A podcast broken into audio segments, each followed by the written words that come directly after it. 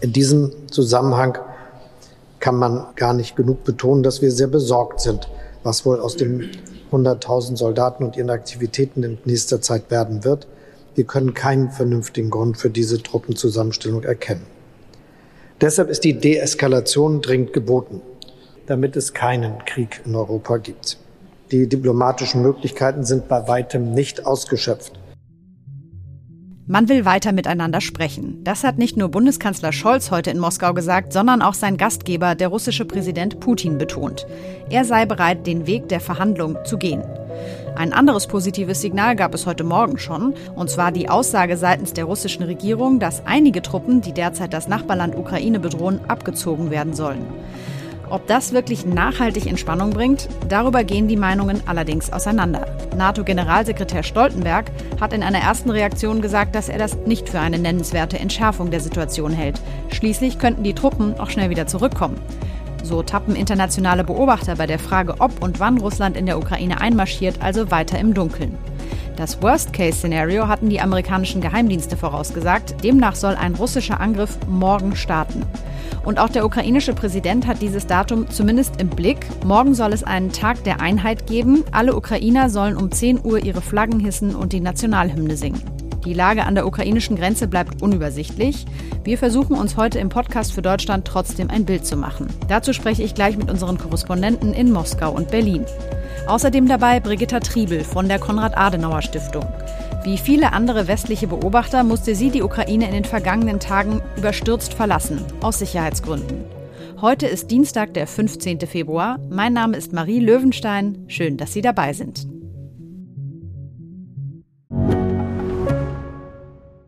Ich bin Dr. Robin John, Allgemeinarzt in Schönebeck. Das ist 15 Kilometer von Magdeburg entfernt und trotzdem zu weit, um hier Nachwuchs zu finden. Immer mehr Praxen im Salzlandkreis bleiben unbesetzt und Patienten haben lange Wege und noch längere Wartezeiten. Das muss sich ändern.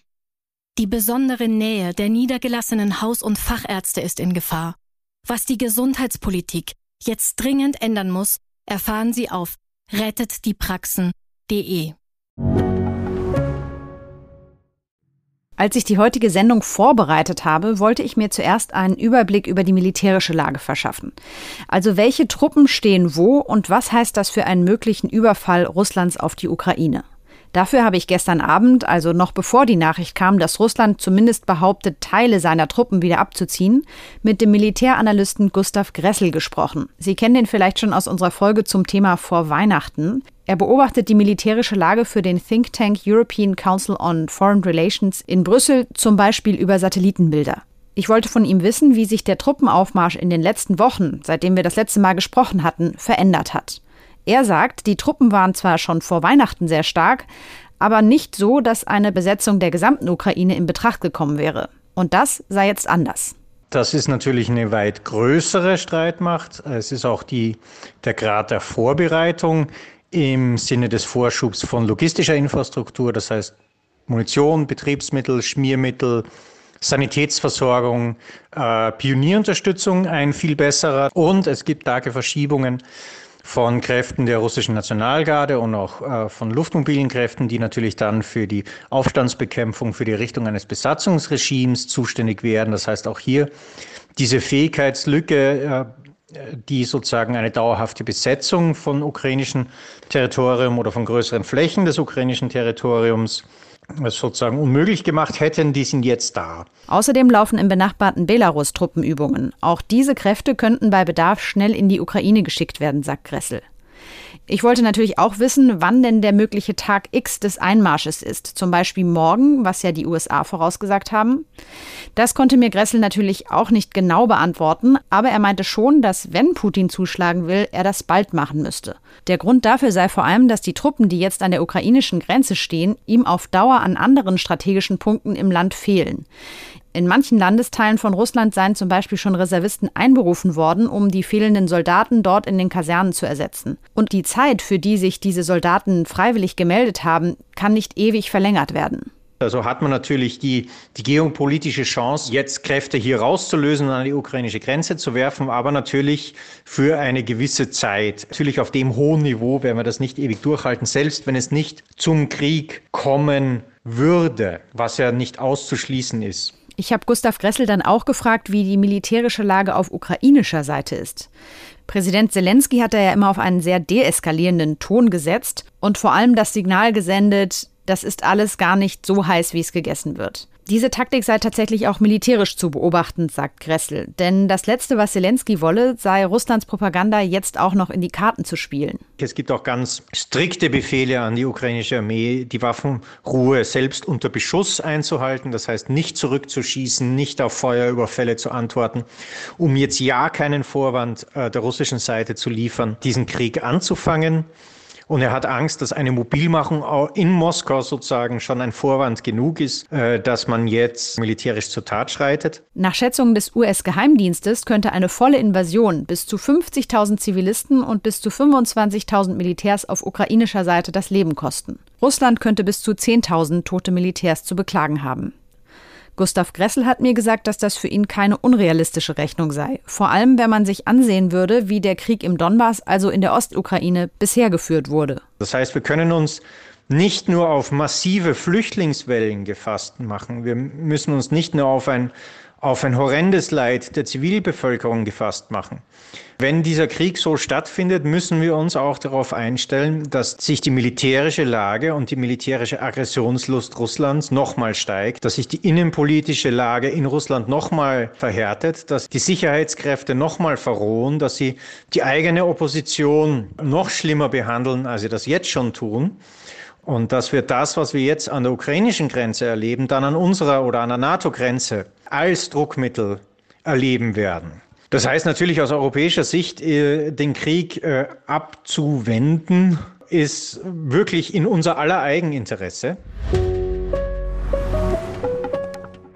Am Wochenende hat die Bundesregierung deutsche Staatsbürger in der Ukraine dazu aufgerufen, das Land zu verlassen, weil eine militärische Auseinandersetzung nicht ausgeschlossen werden könne. Besonders brenzlig war und ist die Situation da in der Ostukraine. Dort lebte bis vor kurzem Brigitta Triebel von der Konrad-Adenauer-Stiftung, mit der ich jetzt verbunden bin. Hallo, Frau Triebel. Hallo, Frau Löwenstein. Sie sind ja schon seit ein paar Tagen wieder in Deutschland. Wann war Ihnen bzw. Ihrem Arbeitgeber denn klar, dass Sie das Land verlassen müssen? Wir haben äh, die Lage natürlich schon in den letzten Wochen fast täglich beobachtet, eingeschätzt, uns untereinander abgesprochen und deswegen waren wir sehr, sehr gut vorbereitet, denn die Meldung ähm, von Seiten des Auswärtigen Amtes kam ja dann doch recht schnell und, und auch ähm, etwas überraschend, aber wir waren vorbereitet. Was lassen Sie jetzt dort zurück? Also für wie lange haben Sie sich vorbereitet? Sind Sie, werden Sie weg sein? Ja, das ist ähm, schwierig zu sagen. Ich hoffe natürlich, dass ich äh, so schnell wie möglich zurück sein kann und würde sehr, sehr gerne den Frühling in Kharkiv äh, wieder erleben dürfen. Aber zum jetzigen Zeitpunkt ist es kaum vorhersehbar, wie sich die Lage entwickeln wird und ähm, wie dann auch von deutscher Seite die Sicherheitslage in der Ostukraine explizit eingeschätzt wird. Das müssen wir einfach abwarten. Aber natürlich äh, verbinde auch ich damit sehr gemischte Gefühle, weil wir dort ein Büro haben, dort dort Kolleginnen und Kollegen. Mhm. Ähm, ja. Ja, wie ist denn die Stimmung bei bekannten Freunden, Kollegen in der Ostukraine momentan, was diese Lage angeht? Nach wie vor sind die meisten Menschen, mit denen ich Kontakt habe, in Kharkiv und in der Ostukraine ruhig. Sie beobachten natürlich die Entwicklung. Man merkt auch eine Anspannung. Also äh, dieser Truppenaufmarsch, diese Bedrohung von russischer Seite ist natürlich das Thema Nummer eins in den Gesprächen. Aber ich habe fast das Gefühl, viele Ukrainer und Ukrainerinnen sagen sich, das Einzige, was man jetzt machen kann, ist gelassen und ruhig zu bleiben. Denn ähm, wenn jetzt Panik ausbrechen würde, dann hätte das ganz, äh, mhm. hätte das jetzt schon Folgen für die Ukraine, ohne dass äh, es schon zu einer, zu einer militärischen Konfrontation gekommen ist. Und ähm, viele sagen mir auch gerade in Kharkiv, wir kennen diese Situation ja schon.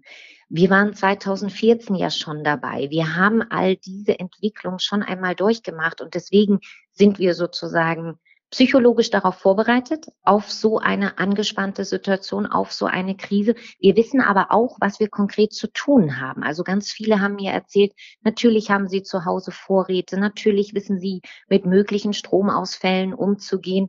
Andere haben auch schon Überlegungen, dann eher in den Westen des Landes zu fahren oder das Land zu verlassen. Also ich denke, viele fühlen sich vorbereitet und viele hoffen natürlich, dass es nicht zu dieser militärischen äh, Invasion kommen wird. Die USA haben ja ganz konkret vorausgesagt, dass ein Angriff Russlands schon am morgigen Mittwoch erfolgen könnte. Darauf hat Präsident Zelensky jetzt folgendermaßen reagiert, dass er für diesen Tag einen Tag der Einheit in der Ukraine ausgerufen hat. Was lesen Sie aus dieser Reaktion ab? Ich finde das eigentlich ganz interessant, wie er das gemacht hat, weil er hat gesagt, das soll der Tag der Invasion sein. Und wir machen daraus einen Tag der ukrainischen Einheit. Also wir werden Fahnen hissen ähm, und eben gerade an unsere Unabhängigkeit erinnern. Das ist natürlich ein ganz ähm, wichtiges Signal an die eigene Bevölkerung. Wir stehen jetzt zusammen, ja, in dieser schwierigen Situation, aber wir sind eben nicht nur Opfer, sondern wir ähm, werden für unsere Freiheit, so hat er das gesagt, und für die Unabhängigkeit der Ukraine einstehen. Also ich denke, in der Hinsicht ähm, agiert die ukrainische Führung ähm, doch sehr besonnen und ähm, sehr durchdacht, so dass ähm, ja natürlich in so einer Krisensituation es immer äh, hilfreich ist, daran zu appellieren, dass eben die eigene Bevölkerung hinter der Regierung steht. Ähm, genau. Was erwarten denn die Ukrainer, mit denen Sie in Kontakt sind, von Deutschland und vom Westen. Hier wird ja einiges diskutiert, von Waffenlieferungen bis hin zu finanzieller Unterstützung, die gestern Scholz auch zugesagt hat, nochmal in größerem Maße. Aber was würden die Ukraine gerne von Deutschland und vom Westen bekommen oder hören? Natürlich die Waffenlieferungen, eine klare Position zu Nord Stream 2 und zu den Wirtschaftsbeziehungen zu Russland. Das sind schon die Themen, die man auch in Kharkiv ständig hört als Deutsche. Ähm, das ist einfach ähm, ja für viele Menschen in der Ukraine nicht ganz nachzuvollziehen. Aber ich denke, Gestern hat ja der deutsche Bundeskanzler noch einmal die deutsche Linie in Kiew klar gemacht und der ist da eigentlich ähm, ja bei der Außenpolitik Deutschlands der letzten Jahre geblieben. Es wird weiter eine sehr massive Unterstützung der Ukraine geben. Deutschland geht es darum, die Ukraine zu stabilisieren. Ähm, weitere Kredite wurden genehmigt und äh, man versucht natürlich mit allen Mitteln, also mit allen diplomatischen Mitteln, diesen Konflikt zu lösen. Vor diesem Hintergrund der wachsenden Bedrohung, wie wurde denn diese, ich nenne sie jetzt mal Helmaffäre in der Ukraine aufgenommen? Also, dass Deutschland gesagt hat, ja, wir schicken euch Helme. Das wurde ja hier auch sehr spöttisch beobachtet. Wie haben das die Ukraine aufgenommen?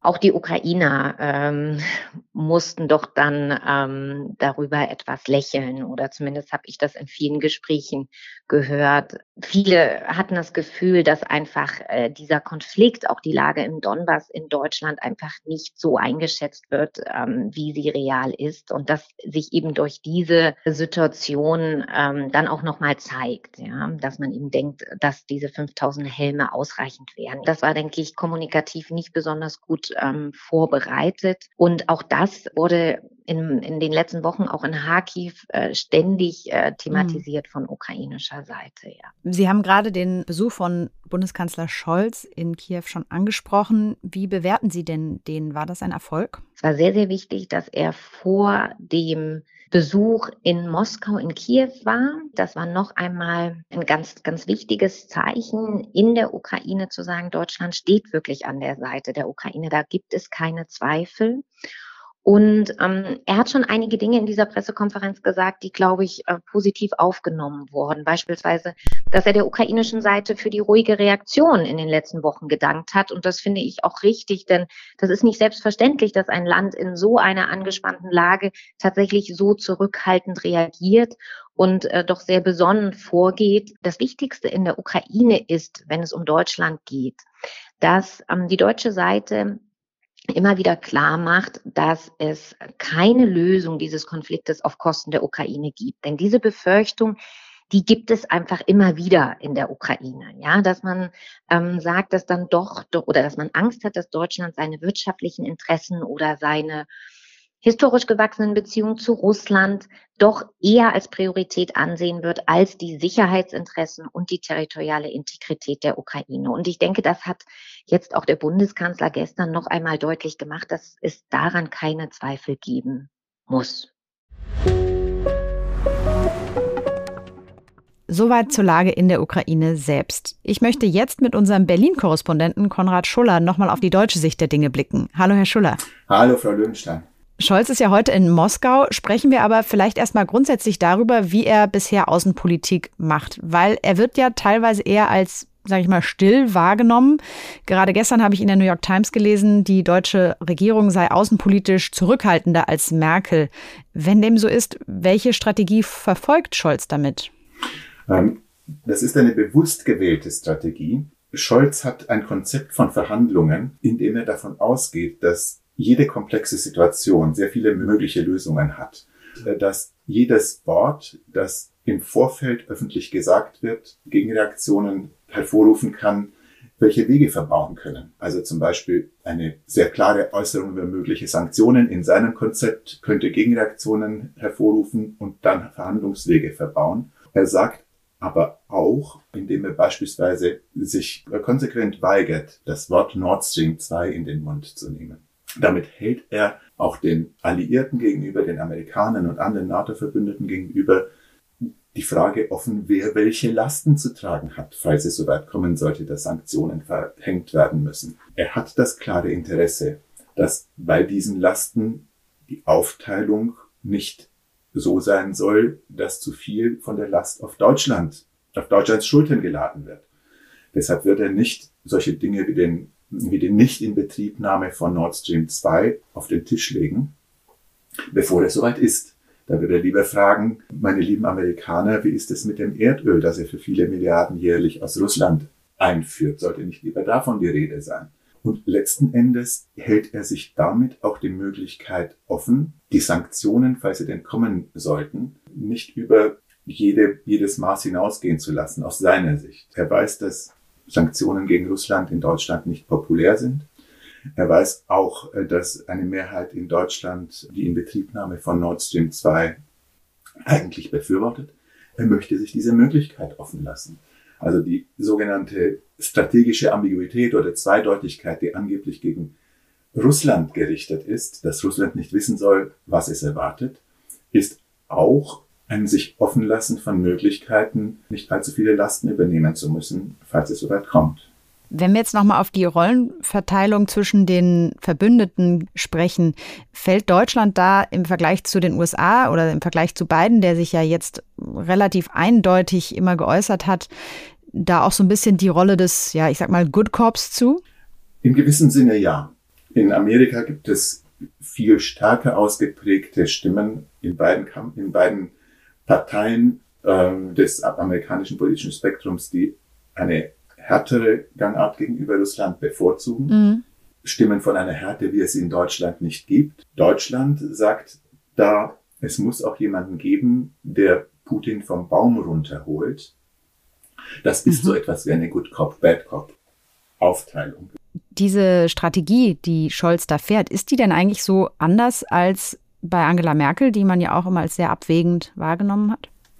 Da ist sehr viel Kontinuität vorhanden. Man macht Russland klar, dass es sowohl Amerika als auch Deutschland macht das klar, dass äh, es mit einer militärischen Reaktion des Westens nicht zu rechnen hat. Und damit wird es für Russland einfacher, diese Drohungen zu inszenieren, wie es im Augenblick inszeniert.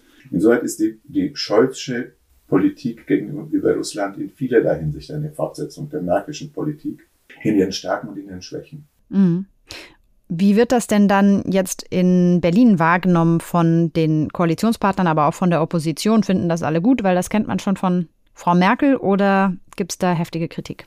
Die Zweifel, die es in der Regierung gibt, ob beispielsweise die Abschaltung des internationalen Bankensystems SWIFT eine mögliche Option sei, die gibt es quer durch die Parteien. Das haben Politiker der Grünen wie Omid Nuripur beispielsweise ausgeschlossen. Friedrich Merz bei der CDU das zwar nicht geradezu ausgeschlossen, aber auf die sehr schweren Folgen hingewiesen, die eine solche Maßnahme hätte. Insofern sehe ich bei dieser Zurückhaltung Opposition und Koalition in Berlin vereint.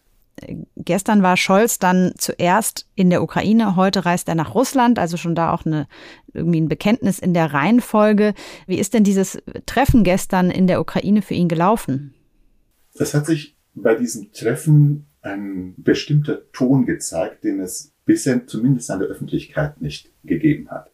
Und zwar auch erkennbar in den Statements von Scholz und von Zelensky eine Diskussion darüber, ob die NATO tatsächlich es ernst meint mit ihrer Zusicherung, dass jedem äh, demokratischen europäischen Land die Mitgliedschaft in der NATO zusteht. Scholz hat in der Ukraine gesagt, das steht im Augenblick nicht auf der Tagesordnung. Die Tatsache ist, es steht auf der Tagesordnung seit 2008. 2008 hat die NATO der Ukraine die Aufnahme versprochen. Jetzt gibt es die Formulierung, es stehe nicht auf der Tagesordnung und Präsident Zelensky hat das für die Ukraine nicht rundweg zurückgewiesen und er weist auch darauf hin, dass er von den Partnern der Ukraine diskret dazu ermuntert wird, auf die künftige Mitgliedschaft der Ukraine in der NATO nicht mehr so zu beharren. Russland hätte damit wieder einmal durch eine massive Drohkulisse ein Zugeständnis des Westens erreicht.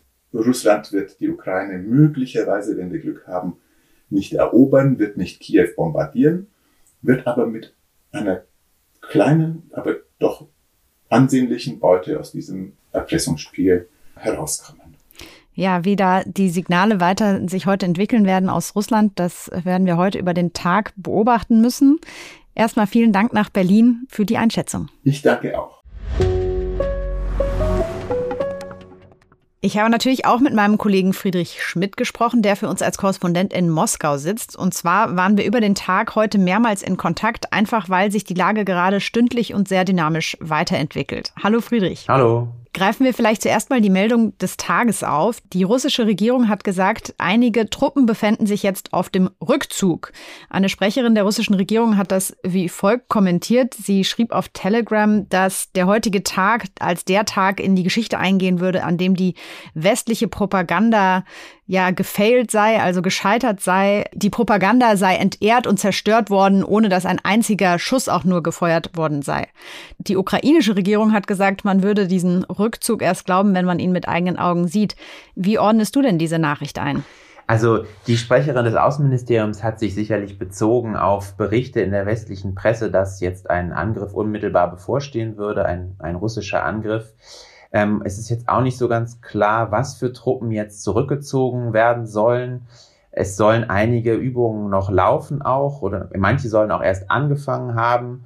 Und das, was jetzt eben ähm, so quasi als offenbar doch als Signal der Entspannung oder so wahrscheinlich rüberkommen soll, ist, dass man jetzt sagt, einige Truppen kehren zurück an ihre Stationierungsorte. Es ist ein bisschen unklar, was da eigentlich gerade passiert. Heute hat sich im russischen Parlament ja aber auch noch eine andere wichtige Entwicklung ergeben. Was ist die? Ja, das ist aus meiner Sicht eigentlich die gewichtigere sogar Entwicklung. Es gibt einen Antrag, einen Appell an Putin, der Duma, jetzt sofort die Volksrepubliken im Osten der Ukraine anzuerkennen. Das sind diese prorussischen Gebilde, die sich selbst als Staaten sehen, die aber eigentlich niemand sonst als Staaten sieht und auch Russland bisher nicht und die, dessen Bürger es aber schon zu Hunderttausenden eingebürgert hat. Wenn man die jetzt anerkennen würde, dann wäre das natürlich auch ein, ein, ein ziemlich harter Schlag für den Minsker Verhandlungsprozess, denn der sieht ja vor, dass diese Gebiete irgendwie dann doch in der, bei der Ukraine bleiben sollen. Ne? In diese sehr volatile Lage kommt jetzt also unser Kanzler Olaf Scholz nach Moskau. Damit reiht er sich in eine lange Schlange von Staatsoberhäuptern an, die bei Putin versucht haben, in den vergangenen Tagen und Wochen zu deeskalieren. Ich habe heute bei einem Gespräch etwas früher am Tag Friedrich gefragt, wie diese Besuche von ausländischen Staatsoberhäuptern in Russland gesehen und kommentiert werden. Naja, man sieht dann natürlich die Bilder, wie dann da Leute bei Putin sind und es ist dann ja immer so, dass er da so der im Zentrum des Geschehens ist, so wirklich so der Weltenlenker, zu dem die Leute pilgern. Mhm. Und dann äh, kann man so in den Staatsfernsehnachrichten sehen, dass es dann ja immer heißt, ach, wieso? Sie sagen doch immer, wir sind isoliert, aber seht doch, wir sind überhaupt nicht isoliert, da kommen sie doch alle hier, der Orban war da, der Macron und die Gäste sehen dann auch in diesen Berichten immer so ein bisschen, naja, so deppert aus, würde man in Bayern sagen. Mhm. Der Macron, der dann irgendwas nicht versteht oder die britische Außenministerin, die bei Lavrov war, die dann da äh, irgendwie Regionen der Ukraine und Russlands verwechselt und so, die, die schaffen es dann immer so, die, die dämlichsten Momente der Gäste dann offen zu legen, um zu zeigen, dass der Putin doch in Kontrolle ist und die anderen eigentlich schwach sind. Ja. Wir haben gerade von einem Militäranalysten gehört, wie viele Truppen an der Grenze zur Ukraine zusammengezogen werden. Wie viel kann man denn von diesen ganzen Bewegungen in Russland selber mitbekommen, also über die Medien zum Beispiel, oder wird das alles eher unter der Decke gehalten?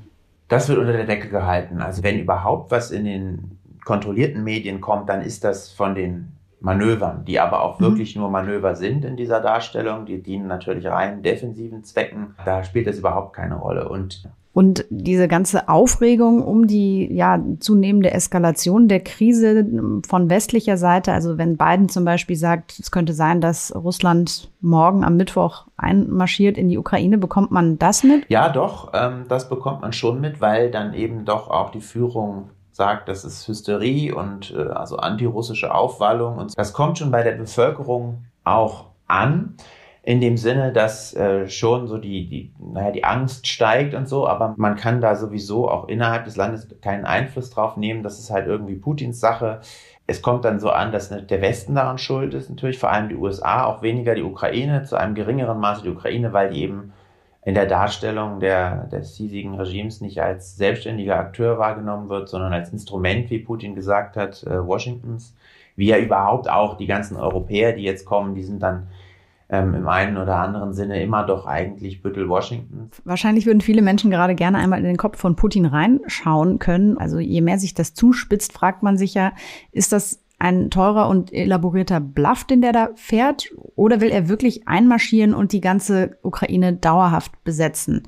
Was hältst du für vorstellbar? Manche sagten eben, der macht diesen diplomatischen Vorstoß, den er ja gemacht hat mit der Forderung nach äh, Sicherheitsgarantien, in dem Wissen, dass er damit aufläuft, damit er dann einen Vorwand hat, dann da auch einzumarschieren. Das halte ich jetzt für nicht so ganz plausibel. Und da ist irgendwie die Frage, was er jetzt machen will. Ich habe jetzt gerade den Eindruck, dass er noch nicht so wirklich entschieden ist. Mhm. Man hat ihn gestern gesehen in einem sehr, sehr inszeniert wirkenden Auftritt in einem noch inszenierter wirkenden Auftritt mit Außenminister Lavrov, als diese Auftritte ohnehin schon immer sind. Da saß er an einem wahnsinnig langen Tisch. Und da hat dann Putin den Lavrov gefragt, der nun wirklich nicht besonders oft durch eigene Meinungen auffällt. Sergei Viktorovich, was haben Sie denn für eine äh, Meinung? Jetzt sollen wir denn weiter verhandeln? Und dann sagt natürlich Lavrov, also ich als Außenminister ist natürlich mein Job zu sagen, wir müssen weiter verhandeln. Und und irgendwie wirkte das Ganze so, als, als wäre er noch nicht äh, mhm. entschieden. Wenn er sich entscheidet, irgendwie einen Angriff auf die Ukraine zu machen, das ist wichtig hervorzuheben, dann wäre das natürlich kein Angriff auf die Ukraine für die russische Darstellung, sondern es wäre natürlich rein defensiv. Man würde vielleicht sagen Vor Vorwärtsverteidigung. Man, man würde dann sicherlich, darauf deutet es gerade hin, wenn man sich so anguckt, was im Fernsehen läuft, sagen, dass die Ukrainer, äh, die ostukrainischen Volksrepubliken von Donetsk und Luhansk, diese sogenannten mhm. pro-russischen Volksrepubliken, angreifen will. Da kommt sowieso schon die ganze Zeit im Fernsehen, dass sie da angeblich Truppen zusammenziehen und angeblich angreifen wollen, unterstützt vom Westen und so. Und das würde man dann da vorschieben und dann würde man zu deren Hilfe eilen. Das ist so das Szenario, das mhm. eigentlich hier so propagandistisch vorbereitet wird. Und dann ist natürlich die Frage, wie weit würde man gehen, auf welche Weise würde man diesen Volksrepubliken zu Hilfe kommen? Macht man das nur, indem man wieder wie 2014, 15 verdeckt Leute dahin schickt, Söldner oder verdeckte Soldaten und so weiter? Oder macht man das dann wirklich mit den regulären Truppen? Da gibt's halt, da hat natürlich Putin auch ganz unterschiedliche Eskalationsstufen. Ne? So ein großer Einmarsch, wie er im Westen befürchtet wird, da jetzt aus Belarus zu beiden Seiten des Flusses Dnieper runter Richtung Kiew und so, das wäre halt schon noch mal eine, eine Nummer größer. Und der Erfolg ist jetzt in dieser ukrainischen Sache auf dem Schlachtfeld wirklich, glaube ich, recht unsicher. Mhm. Und die Kosten äh, wären hoch, also sowohl menschliche Verluste als auch finanzieller Art. Was würde so ein Einmarsch und eine tatsächliche Besetzung der ganzen Ukraine Putin kosten, auch innenpolitisch? Ich würde davon ausgehen, dass es dann einen langen Krieg gibt, äh, Guerilla-mäßig mit Partisanen, weil die Ukrainer sich das ja nicht gefallen lassen wollen. Das wird kein leichter Spaziergang oder so, wie man das hier manchmal sogar von Propagandisten in den Staatsmedien hört, sondern das wäre ganz sicher ein ziemlich blutiger Krieg und dann hinzu kommt dann eben wahrscheinlich auch nochmal deutliche Wirtschaftssanktionen.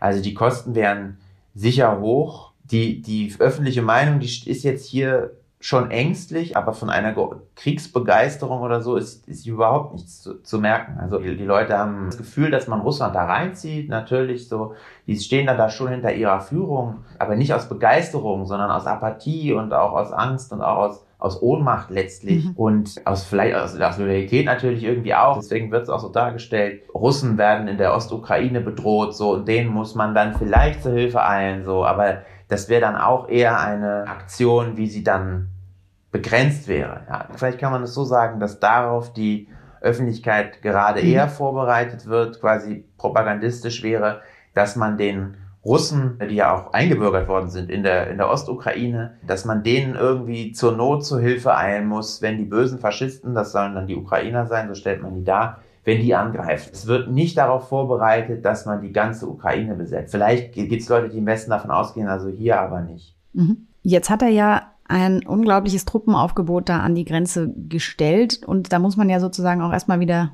zurückkommen, auch das irgendwie begründen.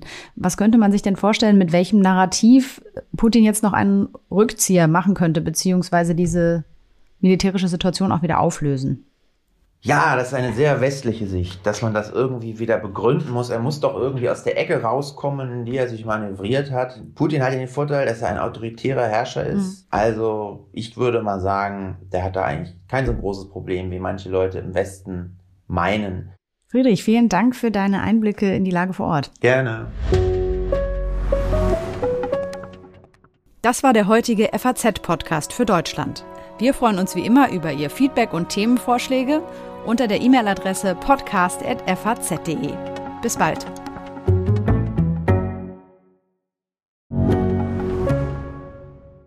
Ich bin Dr. Falk Stierkart und leite ein medizinisches Versorgungszentrum in Erlangen. Der Job als niedergelassener Arzt ist nicht unattraktiv, aber er scheitert oft schon an der Wurzel. Wenn unser Studiensystem nicht darauf ausgelegt ist, genug Ärzte in guter Qualität auszubilden, wie soll die medizinische Versorgung in Mittelfranken dann gedeckt sein? Die besondere Nähe der niedergelassenen Haus- und Fachärzte ist in Gefahr. Was die Gesundheitspolitik jetzt dringend ändern muss, erfahren Sie auf rettetdiepraxen.de.